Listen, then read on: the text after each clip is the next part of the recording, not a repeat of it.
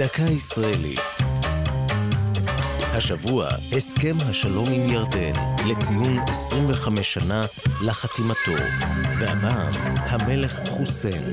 משנת 1952, כשהיה בן 16 בלבד, ועד מותו כעבור 47 שנה, מלך בירדן חוסיין בן טלאל. הוא תמרן במתח קבוע בין זהותו הערבית-אסלאמית לבין נטייתו למערב, בעיקר לבריטניה שבה התחנך.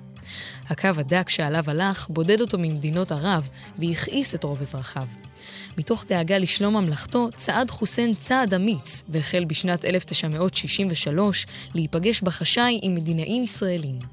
הוא אמנם תקף את ישראל במלחמת ששת הימים, אולם לפני מלחמת יום הכיפורים הזהיר המלך את ישראל, וגם ביקש שארצו לא תותקף, אף על פי שחטיבות מצבאו השתתפו בלחימה בגולן.